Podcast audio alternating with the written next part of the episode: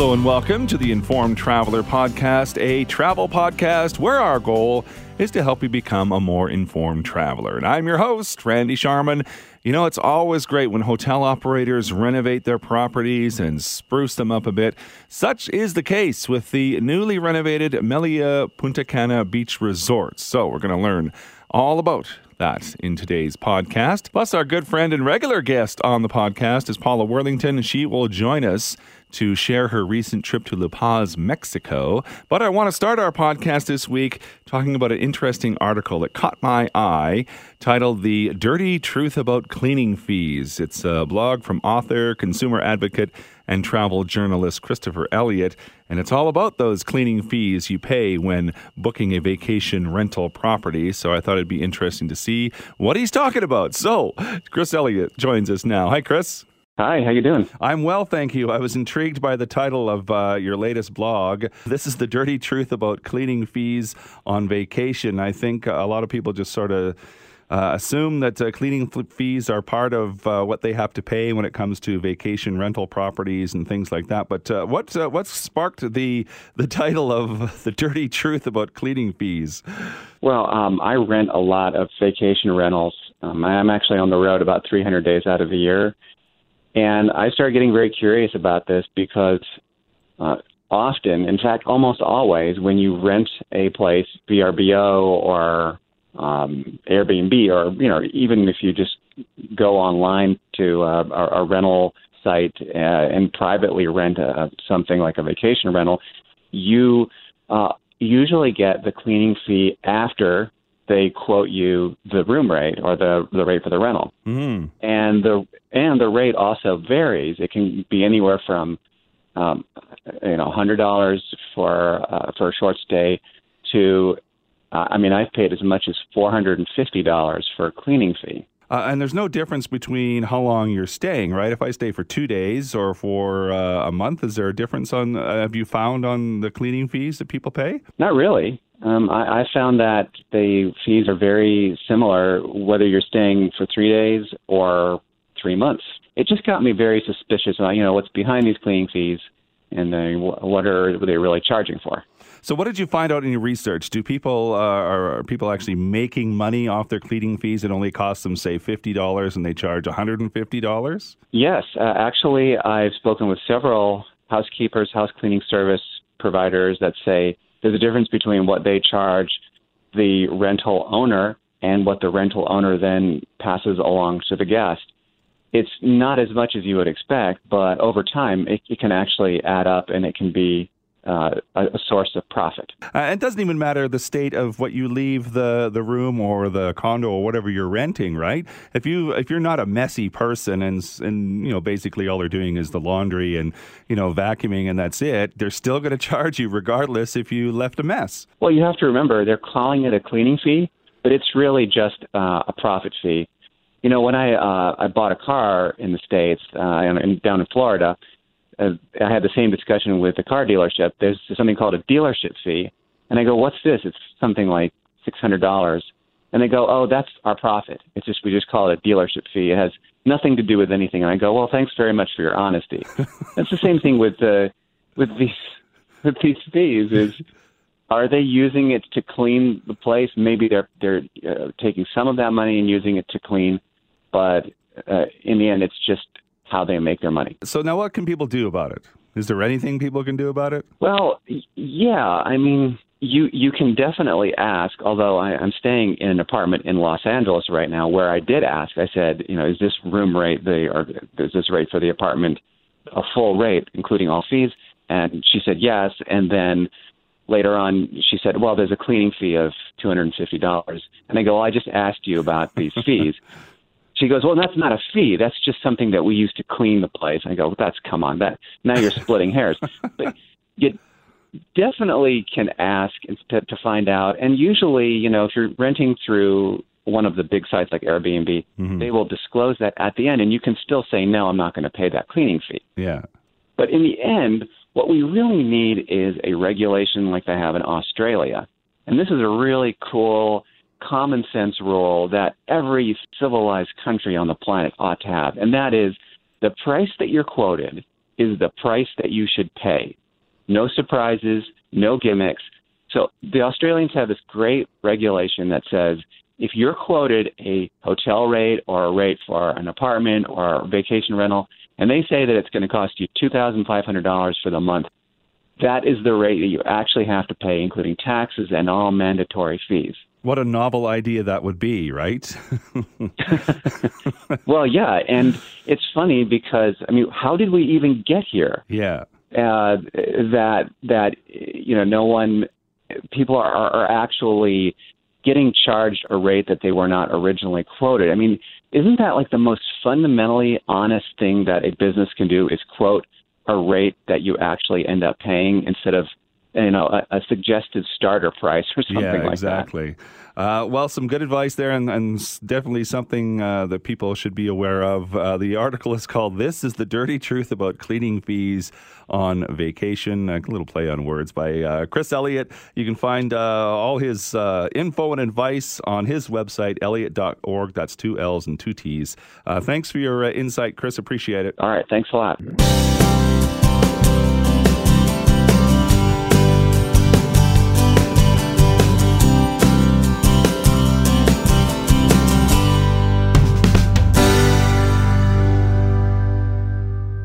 Well, it's always great when hotel operators renovate their properties and spruce them up a bit, and such is the case with the newly renovated Melia Punta Cana Beach Resort. So, to tell us all about what's new at the Melia Punta Cana Beach Resort is Santiago Rivera. He's the managing director of the Melia Punta Cana Beach Resort. Hello, Santiago. Hello, how are you, Mr. Sharman? I'm how wishing I'm wishing I was in the Dominican Republic at the uh, Melia Punta Cana Beach Hotel right now. so, uh, give me some to, some background on the uh, Melia Punta Cana Beach. I understand it's adults only, but how long has it been around? And uh, I understand you've done uh, a lot of renovations to it recently, right? Yes, uh, it's true. well, we did the we did a total refurbish of the hotel. Uh, we just uh, finished uh, last December, and well, nowadays we are running the all the hotel. We have refurbished 544 rooms. Uh, 136 are part of the level adults only. It's our premium product and our most exclusive service uh, within the hotel. You know. Mm-hmm. Mm-hmm. So, where is it located exactly now? Well, we are in the heart of Punta Cana in Bavaro Beach. Uh, we were the second uh, hotel company that uh, arrived at the at the country, and we are located uh, just in the middle of uh, of Bavaro you know. And you're right on the beach, I understand. Yes, we have close to the beach, uh, to the beach, 800 meters of beach with uh, spectacular gardens. I used to say that this is not a resort with a big garden. So this is a big garden with a resort. Mm-hmm. You know, it's very important for us because uh, our commitment with the natural environment is very big and strong. So we try every day to transform the resort into an eco resort with a lot of things and, mm-hmm. and examples, you know. Uh, well, it is an adults only resort, so that's uh, one thing that people should uh, understand that there's no children around, so uh, different kind of amenities, different kind of services, right?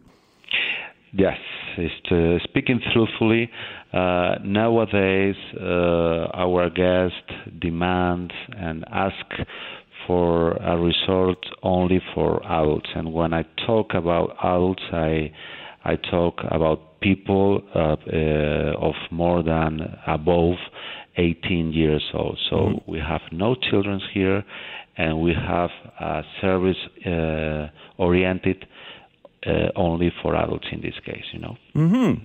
Uh, and what are some of the things that you offer your guests that uh, they can enjoy? Well, uh, we can offer a lot of things. Uh, gastronomy it's very important for us. For example, uh, we have 14 restaurants with all kinds of varieties.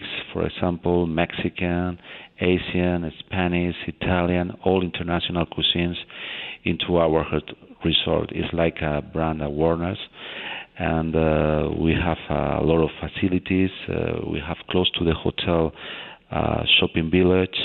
Uh, we have a Cocotal. We are owners of uh, golf and country uh, club golf of 18 holes.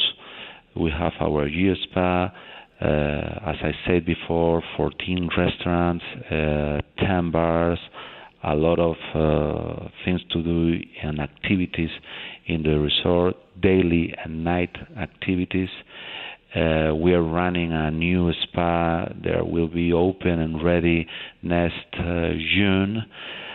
And uh, of course, the all our refurbished uh, rooms, as I said before, mm-hmm. and uh, well, we have a splash island, a water park, and and a big beach that is all included, and only for for adults and that's all. No? Mm-hmm. You, you have all the things, and you can have you can do several excursions, like uh, Santo Domingo is the capital city, Saona Island. Uh, we have a Cocobongo here, uh, around 10 minutes from here, and we are 15 minutes from the Punta Cana International Airport. So we have a lot of things to do. You know, you cannot uh, bury in this kind of hotels. I'm looking at uh, your website from uh, Melia.com. Uh, some of the rooms look fantastic. You go from the deluxe room to a beachside room to the level suite to the premium suite. So uh, different options for everybody, right? Yes, uh, I used to say that if you are uh, looking for a wedding, we can offer if you are looking for a convention or event, we have a large convention center of more than uh, 1,000 meters, square meters for more than uh, 1,000 people. If you are looking for uh, quiet vacations, uh, we can offer. So that is the things that we can offer, and that is the things that uh, the rooms that we can offer also, as you say before. You mm-hmm. know, we have some uh, types of, of rooms for for for its uh, conditions. You know, mm-hmm. and it isn't all inclusive. So uh, you got your specialty dinings, as you mentioned, and your your basics from the all inclusive, right? Yes, uh, you if you are stay here, of course. Uh, you can forget about your pocket because uh, all, all, is inclusive. Uh, of course, if, for example, uh, well, we have several offers, but for example, our spa and some activities like uh, golf mm-hmm. are not included. Uh, but well, you know, all these uh, basic things uh, like uh, food, beverage, and well, activities, mm-hmm. of course, they are included. Uh, now, if I'm uh, checking in, do I have to make sure uh, that I book my spa early? And same with the uh, specialty restaurants. Do I need reservations for those? It's my opinion. Uh, I don't like to give uh, a lot of options to our guests. So here, the restaurants are uh, with no reservations. Uh, it, that it means if you are entering, uh, you can serve and you can enter at the to the to the restaurant in this case. Uh, perhaps uh, if uh, the restaurants are full, you can wait around five or ten minutes. Okay. Oh, nice. We have we have a service of beepers that uh, can announce you when the restaurant is ready for, for in this case for our guest. Oh, perfect. Uh, you mentioned some of the activities. Uh, the beach probably helps. A lot of people uh, probably take in that. Uh, any uh, uh, things that people should sort of take note of that might be a special activity that's special to the area? Well, we have a, a, lot of activities even in at the in the beach because we have a. Um, a company, uh, outsourcing company that offer uh, to our guests activities in catamaran, uh, fishing, uh, excursions uh, in the boat, and well, uh, we have our personal staff of activities, and they are doing things like volleyball, soccer, and night activities like uh, sushi making, tequila tasting, and uh, for example, for us and this country, it's very important the chocolate, and we had we have an activity, uh, an, an external activity that uh, the people can learn a lot of things of chocolate.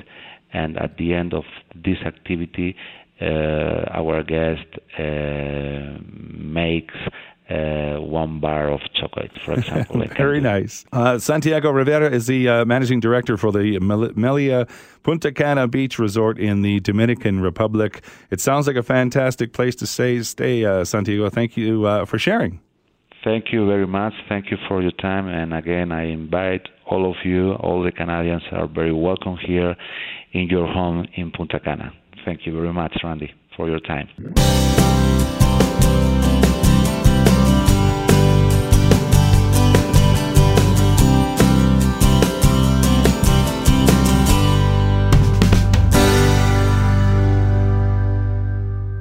Well, if you're a regular listener to our podcast, you'll know that Paula Worthington is a travel writer and blogger and travels a lot. And when she does, she likes to share her adventures with us. And she is a longtime contributor to the show. Recently, she traveled to La Paz, Mexico, and Paula joins us now to share her adventure. Hi, Paula. Hello. Uh, tell me, uh, where is La Paz, Mexico, anyways? It is on the southern end of the Baja. So that long, skinny strip uh, that goes south from California, um, which looks like it looks like just this skinny strip of land, and it is huge. It's it's about 1,200 kilometers long, the whole thing. Um, so when people reference, you know, like driving down the Baja, that's that's a big adventure for them. Uh huh. And what uh, what were your first impressions when you went to La Paz, Mexico, as opposed to La Paz, Bolivia? That's right. Yes, people know La Paz, Bolivia. This was La Paz, Mexico. Um, incredible. I think what it's what it's really known for is it has these unbelievable turquoise waters, white sand beaches, and it really feels like authentic Mexico. So most people would people say, well, how do I get there? There is an airport there that is mostly serviced from um, Mexico Gateway. So through Mexico City or Monterrey, you can fly directly into La Paz. Mm-hmm. Most people out of Canada would fly into um, the San Jose del Cabo airport, which is near Cabo San Lucas, mm-hmm. which a lot of people know that area right at the very southern tip of the Baja. So okay. it's about a two hour drive from that airport to La Paz. It's a it's a four lane highway, really well maintained. There is shuttle service, but a lot of people just choose to rent a car and it's easy driving. So so that's often how people will get there. So you go north and then you go east. So La Paz is on the east side of the Baja, facing what they call the Sea of Cortez, mm-hmm. um, versus the Pacific, and beautiful, calm, amazing waters. And a lot of the fun happens underwater. So we'll talk about that too. Mm-hmm. Well, okay. Uh, c- compared to uh, other places. Uh, in Mexico, vacation spots. You mentioned uh, Cabo San Lucas, uh, and for for a lot of uh, beach areas in that area, the water is not as calm, but you're saying it is calm, so it's it's very nice mm. to to you know lay on a beach and go swimming in the ocean. There, you can do that, right? Yes, absolutely. And I'd say one of the big differences too is, um, it, you know, you, there's a lot of great amenities and restaurants and amazing seafood. It's less the the bigger all-inclusive hotel type atmosphere. It's more smaller hotels or people traveling around from you know different from Todos Santos to La Paz and trying out different places. And then I actually had the opportunity to stay on an island, a UNESCO World Heritage Site island called Espiritu Santo, and they have uh, a luxury camping little village there called Camp Cecil. It's eight tents. Um, it has a staff, and you get sent out by boat, and you get to um, sleep in a very comfortable bed in a beautiful tent um, that's located literally like five steps from the beach. So you're not exactly roughing it. No, you're not exactly roughing it. There's there's wine, there's food. Um, there is, you know, facilities. It is a UNESCO World Heritage Site, so zero waste. So it does have a, a composting toilet and a solar powered shower. Um, so you have to be willing to be a little bit adventurous in that regard. But in terms of the actual facilities, um, just unbelievable. You've got couches under a tent, a big long dining room table. Um, you know, like a lot of similar to backcountry experiences you can have in mm-hmm. Canada. Sometimes what the chefs can create there with the food it puts some restaurants to shame. They create these unbelievable multi-course meals in basically an outdoor kitchen, um, and a lot of things that are fresh caught. There's uh, a pair of brothers who are fishermen who would come into the cove at the end of the day and deliver fresh caught fish. And they're the the brothers are 81, 84 and 91 years old, and they've been fishing their whole life. oh my lives. gosh! and they'll whatever they've caught that day, they bring it in. And and um, the day I was there, we had lovely fresh triggerfish, and um, you know it doesn't get much fresher than that. So, how many nights did you spend? I'm going to call it glamping. Just one night, yeah, just one night glamping, and um, and a really cool thing there is there's lots you can do. You can hike, you can paddleboard. Um, we went out to another island. It's another protected site, so you have to get permission to go out there. Um, but this island is home to a huge colony of California sea lions, which I didn't realize are really playful um, mm-hmm. creatures, and you can get in the water and you snorkel with them, and you're in their habitat but they swim underneath you and they're quite curious and um you um you know you go with a guide and you follow precautions but um really you get you get a chance to kind of play amongst the sea lions out in the water. So there's experiences like that that really get you into nature. Uh-huh. um and uh and you get to kind of see this incredible marine life. There's um Jacques Cousteau once called the Sea of Cortez the aquarium of the world because there's just so many thousands and thousands of different types of marine life. And the Baja itself, between the west side and the east side, is home to about a third of all of the world's marine mammals. So wow. there's, yeah, all kinds of stuff you can see. So did you go in the open water a little uh, further out and, and witness, uh, I don't know, whale watching and that type of thing? Yeah, so two two big things. One, um, the the day we came back from Camp Cecil um, in the Bay of Cortez, there's um, whale sharks, and they feed there during the winter months, and and they're they can be around 10 meters long, um, and they are a shark, but they eat plankton, so um, they're very safe. Again, a protected area. They measure the number of people going in, but you can actually jump in the water with a snorkel and with a guide and you can swim with them for a few minutes. And it's really they're these are the ones that are they have the spotted um, they're they're spotted and mm-hmm. and um, they're just so phenomenal to watch underwater and and how graceful they are and to swim alongside them. So that was a, a great experience. Again, that's on the east side, which was very very calm waters and and um, you know similar to if you're comfortable swimming in a lake, you're comfortable in that water most of the time. Um, we also did a, a longer trip, a day trip from La Paz, and we went north and then to the west, so back over to the Pacific side to a place called Magdalena Bay, and um, th- there's a huge lagoon about 120 kilometers long, where which is home to gray whales in the winter months. And you go out in these small boats, and again, um, you know, it's all very protected. I know that's something that's really important for travelers these days is mm. making sure that that it's you know it's taken care of that it's not you know there's not a lot of over tourism and you know we had areas where we had whales coming up and there was not another boat in sight. We were the only ones there. And and um the whales will come up and they'll have their young ones too. And they they don't jump like humpbacks do but they'll come up really close to the boat and you can um get a good little glimpse of them. And and I mean they're longer than the boat that you're in. So it's pretty phenomenal to see them in their natural environment. Uh-huh. No kidding. Uh, so what do people need to know if they're planning a trip to uh, La, Baja, La, uh, La Paz I was going to say La Baja yeah La Paz uh, that, that never been there before like myself yeah, well, I mean, I think it's it's a great complement to any kind of Mexican travel. Um, there's everything from kind of high end, wonderful restaurants to you know 24 hour uh, taco restaurants that you can visit day or night.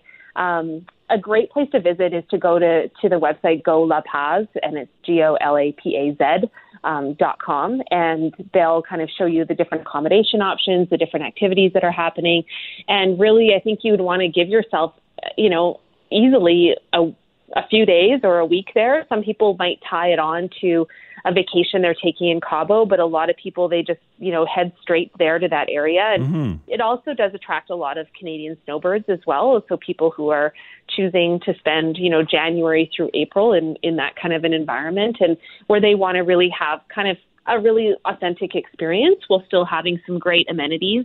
Um, La Paz itself has about 250,000 people, so it's so it's a good sized city um, and really easy to navigate. There's a, a Malecon, you know, about five kilometer long boardwalk right at the in the center of town that is right on the water. So um, easy. You see lots of people out there rollerblading and walking their dogs, and lots of families. So it felt very safe mm-hmm. and and really easy to navigate, and people were wonderful. Well, I am looking at that website now, golapaz.com, and I'm looking at some of the photos. Uh, the beaches look fantastic. And mm-hmm. yeah, everything, uh, you have all the amenities there that you need. So uh, it looks like a, a, great place to visit. Definitely. And, and uh, you know, and, and for people, there's some people who feel nervous in the water, and I wanted to address that where some people say, well, I'm not really. Um, you know, I'm not much of a swimmer, and they do a great job scaling the activities. So there's always an option to wear a life jacket in the water or um, you know, once you have a snorkel and once you have flippers on, you almost feel like a fish in the water. And the uh-huh. guides are really good about making sure that you're within your comfort zone while you're still able to experience this marine life. So they make sure that you're really well taken care of and and you know whether whether you've been you know diving for years or or if it's something that you're a little bit less comfortable with again mm. it, it is that gentler water there.